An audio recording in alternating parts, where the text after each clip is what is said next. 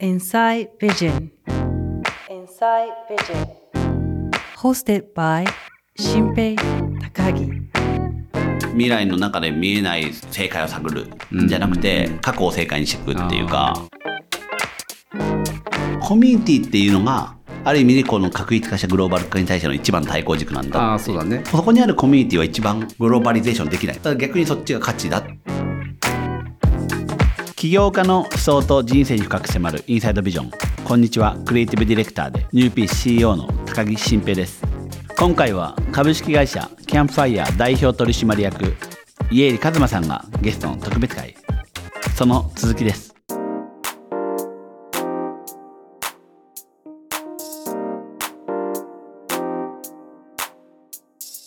なんか僕地域の仕事、まあ、今富山を中心に結構関わらせてもらってて、で結構富山の仕事はやってるんですね。ですごいなんか面白いなと思ったのは、まあ、僕の仕事柄かもしれないですけど、まあ、東京でスタートアップと仕事してる時とかって結構未来の話うん。をしてて、うん。こういうふうにしていきたいんだみたいな、まあ、僕がそこに関心あるっていうのもあるし、まあ、ビジョニングって言ってるんで、結構そこそこを作るっていうのがメインなんですけど、未来の話っていうのはなんかなんかワクワクはするんですけど、うん。やっぱ満たされる感じではないというか、なんですよ。で、じ富山の仕事して得た感情としては、うん。例えば自分の地元ってし富山県の新宮と射水市っていうところで内川っていう川があって、漁船がたくさん止まってる海沿いの町なんですけど、で本当にまあ、まあ、僕はずっと寂れた漁港町だなと思ってたんですよ。うん。で、まあ、川沿いにあの内から検索してもらったら見えるんですけどこの船がたくさん止まってて、まあ、それは車庫みたいなもんで、ん。そこまだ今も漁船として使われてるんですけど、この景色がいいよねっていうことで移住してきた人たちがいてででそこにそっちの裏う地元の人からしたら裏口なんだけど、そこの川沿いの、えーところにホテルとかバーとか、ん。少しずつでき始めてるんですね。うんまあ、僕はなんかもう寂れた漁港町だなと思ったけど、そこにノスタルジックを感じなことを感じて、そういう素敵な古民家カフェとかうん。できてきてて、むっちゃ素敵だねって言われるんですよ。うん。僕にとってなんていうんですかね満たさあのワクワクするっていう満たされる感情があって、なんかすごい過去を回収できた感じがして、うんうんうん。なんか自己肯定感めっちゃ上がったんですよ。うん。で、なんか、僕がここ、富山もそう、富山出身だっていうのも、この2、3年関わっていく中で言うようになって、今までプロフィールとかでも書いてなくて、あんまり。うん。で、この内川のことなんて誰も知らないでしょと思ってた。けど、すごい積極的に言うようにしてて、うん。だって本当過去がこう肯定されてる感じがあってでなんか年末年始こう考えてる中で、うん。あ自分って過去との向き合いが逆にまあ未来未来とか言ってきたんで、過去への向き合いがすごい弱かったなと思って、でなんかいろいろ思っていく中であ確かにヒストリーとストーリーって同じヒストリエっていう楽天ラテン語うん。が語源で、うん。だ物語っていうのはまあ歴史なわけですよね。うんうんでああだからなんかこの満たされるっていうのってああ自分の人生ってこういう物語で素敵だったなって、うんこうできる感じ、うんうんなんかっていう感覚があるんだなって、うん。なんかそれがすごいなんか新しい感情で、うん。なんかだからこうなんか新しいことやるってすごいたエキサイティングで楽しいけど、満たされるって感じではなくて、うん。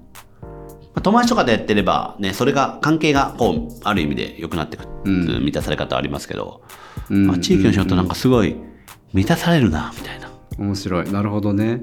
うん。それはなんか新しい感情でしたね。なんかまあね未来のことやるってこうどっちかとこうう飢えてるというかもっともっとみたいなところは確かにだからそのう植え続けるってやっぱ大変だし追い求め続けるのは大変だし。なるほど。そうだから未来の中で見えない正解を探るんじゃなくて、過去を正解にしていくっていうか。この街で生まれてよかったんだ、これが自分だったんだとか、うんうん。この街ありがとうみたいな気持ちになっていくってやっぱ結構なんか幸せなことやなってういうん。のは思いましたね。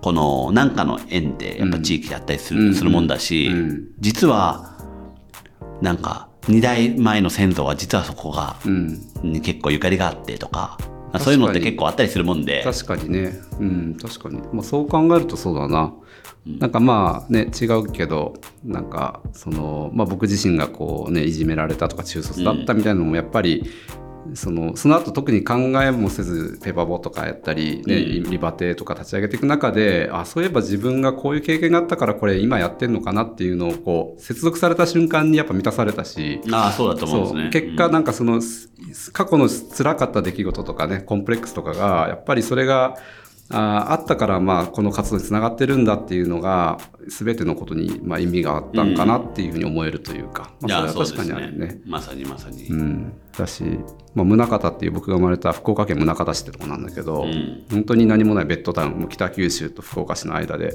本当昔はもう田んぼしかなかったしまあ言ってベッドタウンだからあの新興住宅地だったりいまあ、イオンができたりみたいななんか本当にそんな感じだったんだけど最近なんか市として頑張ってて宗像市となんか小池屋が一緒になんかポテトチップ出したりとか。なんか結構宗像の食あの醤油とか塩とかあの結構なんか都内の居酒屋とかでも見ること増えててうん。あなんか頑張ってんだなみたいな。え。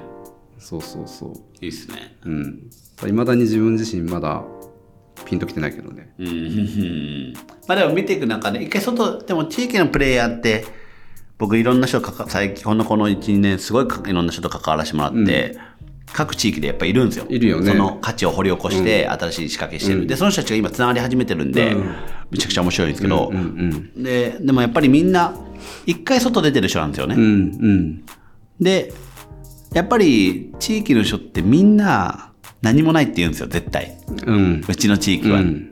うん。うちは何もなくてってみんな必ず言う、うん。けど一回外出たらこれっていめっちゃいいやんっていうのが、うん。うん。それが、その自然風景だったりとか、まあ、文化だったりとか、まあ、いろんな形で多分あって、うん。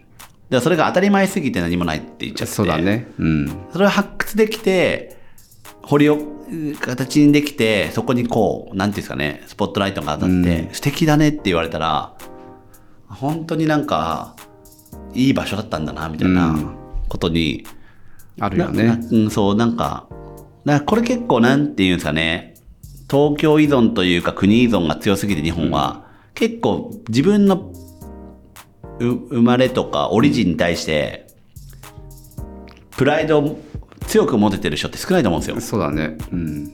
まあ僕の妻とか大阪なんで、大阪人とかはマジで最高じゃんみたいな感じなんですけど、で あれは結構なんか幸福度に影響してる気がします、あるね。あるある。あるよ。オリジナルって言うけど、まあオリジナルってオリジンじゃないですか。うん。つまり起源というか、うん。やっぱそこを掘り起こしていくことっていうか、そこをいかに取り入れていくかっていうのがオリジナルになるってことなんだろうなとも思ってて、うんうん。でそれ持ってる人たちってやっぱ強いなっていうか、うんうん。あんま他者比較じゃないというか、うん自分たちはこれがいいと思っててっていうことに対してなんかピュアに入れるっていう、うん、うん、そうね、うん、そこに理屈とかじゃないもんね。そうなんですよ。でそれがないほ人ほど、まあやっぱ外見ちゃって、うん。オリジンがないから、うん。なんかこうふわふわしちゃうなっていう、根なし草になっちゃ根なし草になっちゃう感じはありますね。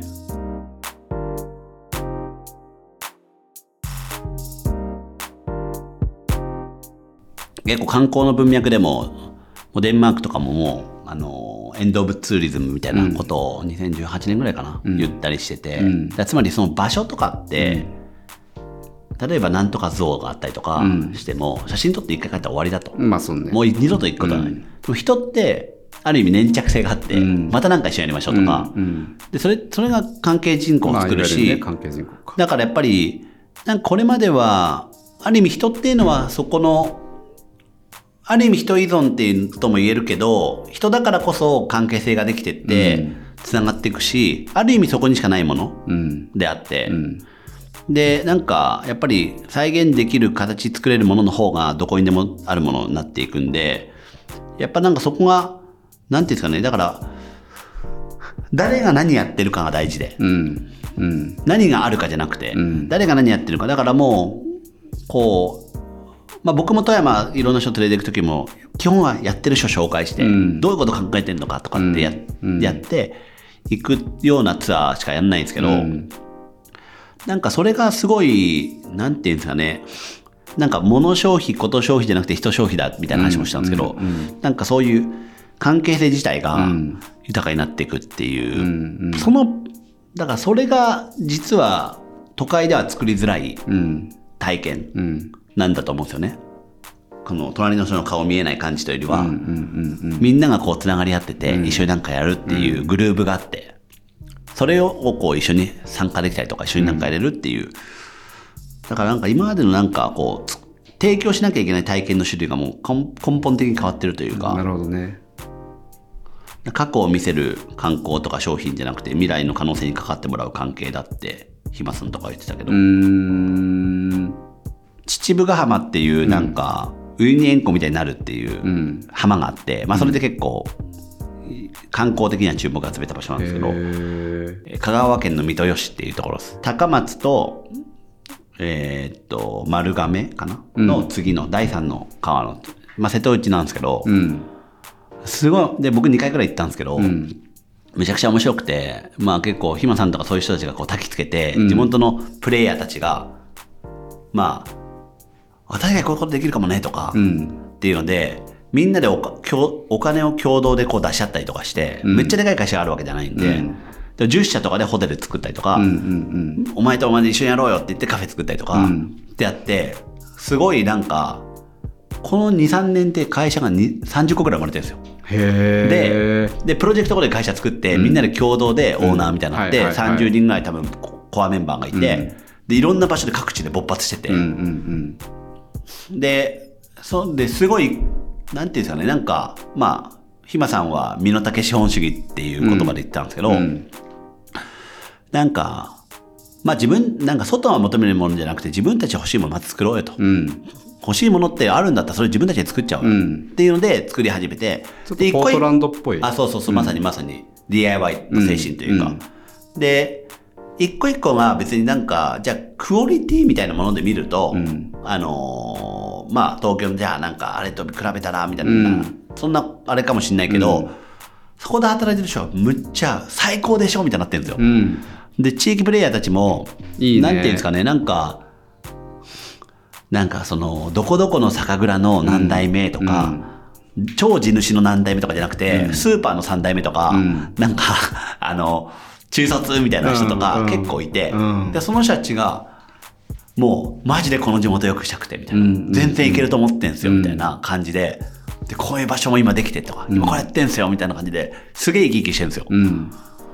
で、なんか、本当でもう、まあ、自助、公助、共助って言われますけど、共助、みんなでもやっていこうぜ。で、最近モビリティサービスとかも作ったりとか、うん。そういうのも発展してって、めちゃめちゃ面白くて、あそう。なんか、あこういうことだなっていうのはすごい思ったし、なんか、めっちゃピュアなんですよ、プレゼンが。うん。難しい言葉とかないんですよ。うん。こういうところで生まれ育ってめっちゃ嫌いだったんですけど、うん。東京でなんかこうやられて戻ってきてでも悔しくてみたいな。うん。でこういうのを作ることにしてみたいな、でも今だから言えるのはこの地元最高っすみたいなそういうプレゼンだったりするんですけどうんそういう人見てるとすごい気持ちがうん。熱くなるうん。しかっこよく見えるんですよ、うん。で本当は僕も2回行かしてもらっていろんな人たちと会話して、うん。すごい刺激受けたし、うん。なんか今足りないのって本当にそういうこと、うん。で彼らは本当にコーヒーもややる。でもコーヒーの経験なんてありませんみたいな。なんか豆腐屋とかもやったりしてるけどオープンまでと豆腐が固まらなくて困ってたみたいな、うん。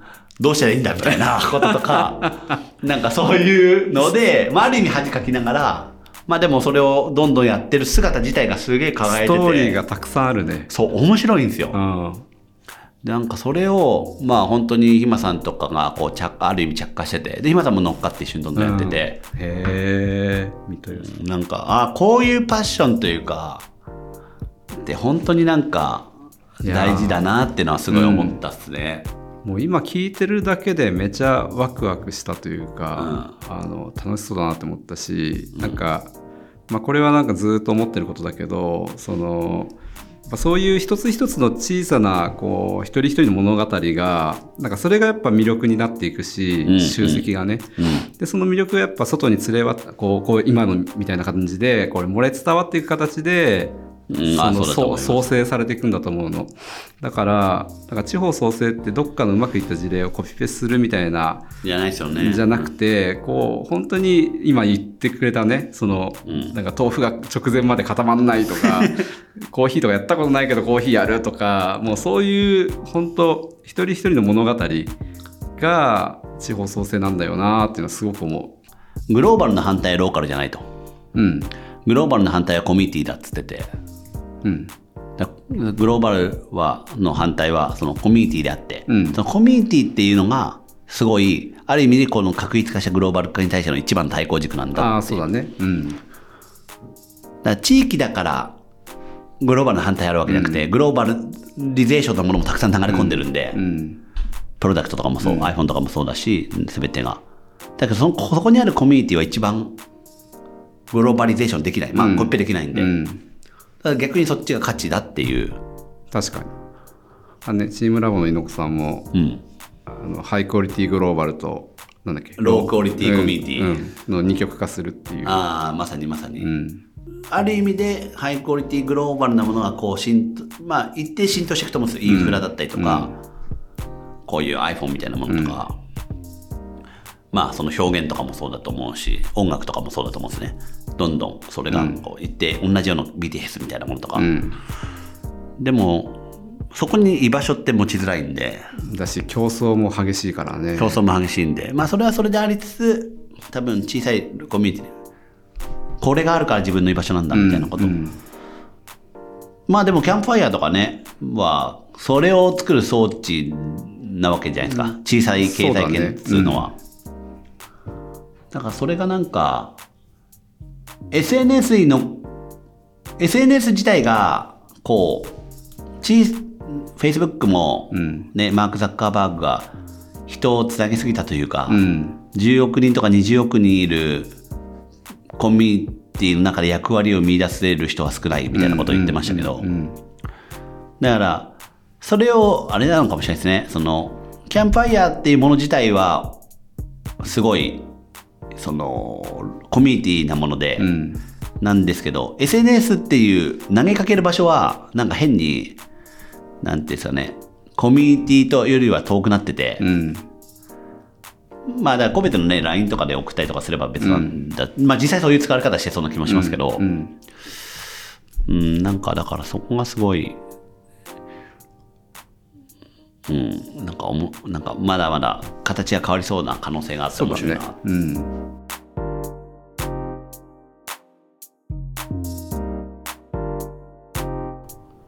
マインドにか格差が生まれてますよね。うん。うん。それはあるかもね。それはある。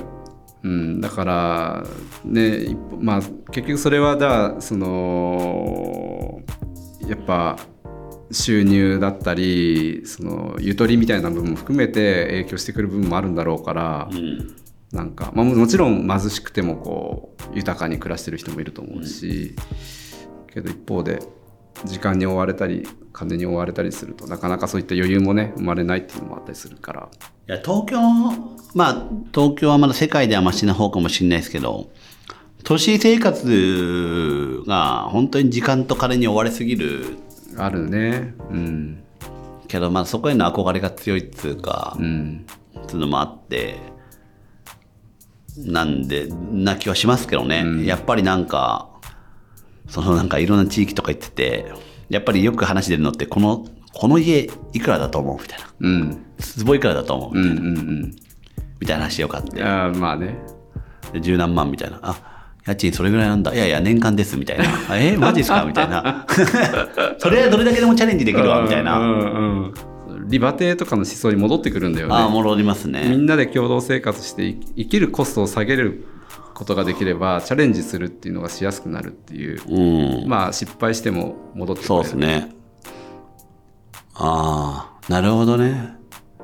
だからある意味その SNS も都市化が進んでて、うん発言は無料だけど、うんコストは上がってるわけじゃないですか。うんだから、やっぱりすごいその、コストが低い領域を見つけていかないと、うんチャレンジは生まれないですよね。うんうんそれをいかに作るかっつううんことなのかなと思いましたね。確かにねいや思うなんかそのちょっとずれちゃうけどやっぱネットサービスあらゆるネットサービスとか SNS って最終的にはそのジェントリフィケーション、まあ、都市化によって排斥される人たちっていうのが、うんまあ、次のサービス次のサービスに行ってる。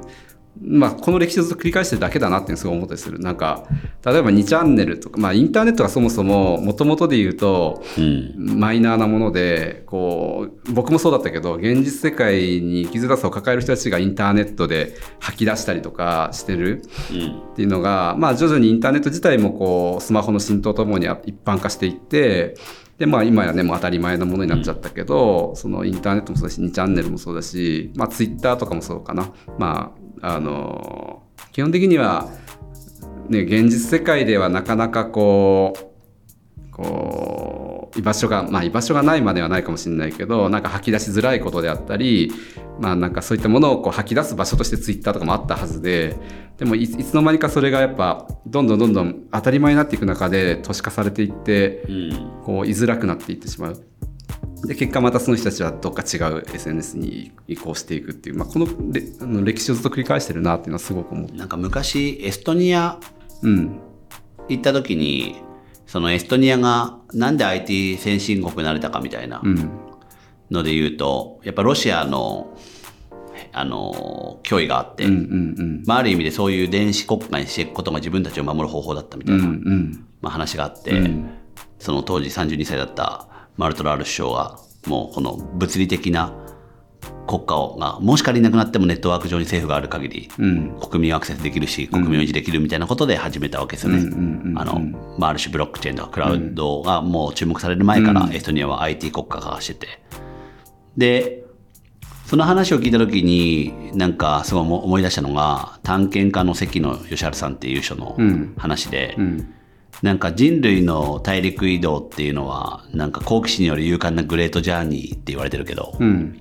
そのアフリカから、うん。好奇心あるものが開拓してきたんだ、でもそうじゃなくて弱者によるグレートイミグレーションだったんじゃないかっていうことを言ってて。あの山を越えたらもっと良い暮らしがあるんじゃないかって思ったんじゃなくて実際ははい絶滅寸前の弱い人たちが追い出されて、うんうんうんうん。あもうここ住めなくなっちゃうもうじゃあ行くかみたいな感じになって、でそのけそうして新しい場所で生き残りのために知恵を発揮してうん。いくって。いや確かに。だからそういうある種自己的になっていくことで、でもそこでまた新しい技術とか、うんうんここの環境だったらこういうものをやるしかないっていうので、料理が生まれたりとか、うんうん動画が生まれたりとかしてってある意味日本ってそこの、まあ、最果てにあるわけで。うんそうだね。うん。まあ、みたいな。でもなんかある種人類の歴史っていうものもそうだなっていうか、うん。い居場所がなくなった人たちがまた作ってっていう繰り返してて、うん。だから僕なんか地域のもうなんかそれに似たものを感じてて、うん。大体なんか都会のうまくいかなくてみたいな人もすごい多くて、うん。そうだね。っていう人たちがこうなんか新しい世界を作ろうとしてる感じがあって、うん。うん。そこになんかロマンを感じるのかもしれないですね。うん。まあ IT 企業とかもねまあある意味そうだったんだけど今はどちらかと結構なんか優秀な人たちによるちゃんとした業界に今なってきてるからどちらかというと、うん。怪しさが減ってきてるというか。なんかこのインサイドビジョンでも最近会う人と話すと、ん。まあイエさんとか、まあ、僕もそうですけどアクシデンタルアントレプレナーじゃないですか、うん。まあ、つまりもう起業するしか術はなかったみたいあな。あそうだね。最近の人ってそうじゃなくて、うん。うん一番合理的な選択肢として起業なんですよね。だからもうか会社入るもできる、またはその専門家としてやる、うんでも世の中にインパクトを考えていくともう株式会社でやった方がいいんじゃない？みたいな、むっちゃ冷静な判断として かか起業してて、うん。いや極めて正しいと思うし、うんうん。それぐらいまあ一般化したからいいことだと思うんですけど、ね。強い人たちがやってるんですよね今。うん。